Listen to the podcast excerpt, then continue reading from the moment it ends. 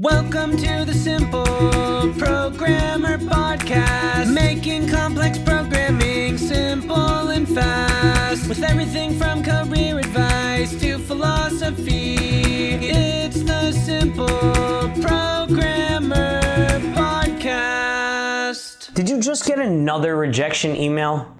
Something like this. We won't be moving forward with your resume today. I know how you feel. I've seen this too many times. Today, let's talk about why you need to hang on. Getting that rejection email sucks.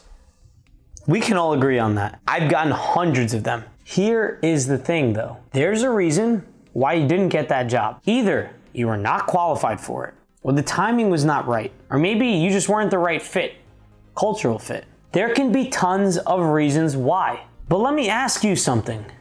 How are you going to handle this? Most people are going to sit there and complain about how hard it is to get a job and waste their energy there. Then there's the other type of person, the one that just takes that failure and learns something from it. It's often not the fact that we failed that makes us a failure. It's instead our way that we react to the failure that actually makes us a failure. So if you're just gonna sit here and mope around and tell me how hard it is to get a job, how applying just sucks, and how you've reached out to people on LinkedIn and no one gets back to you, you're setting yourself up to be a failure, regardless of what I can do. for you. But if you're the kind of person that takes a look at that failure and says, okay, why didn't I get this job? Maybe I didn't meet the qualifications.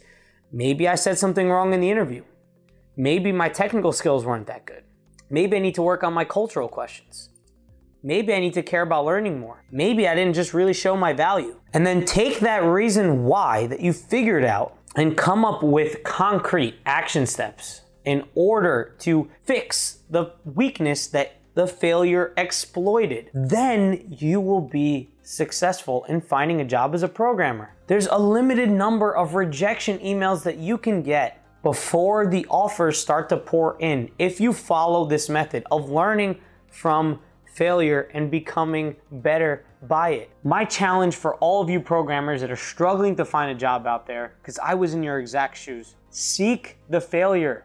Seek the interview that rejects you and gives you feedback. The failure is telling you something. It's often telling you to improve those interview skills, improve the technical skills, or improve your behavioral skills, whatever they are. The failure is trying to tell you in the most obvious way, but 99% of you aren't listening. Once you've listened to it, think of some things that you can do that will improve your situation and fix that weakness that failure exploited for you. This way, the next time you go into the next interview, don't face the same problem again.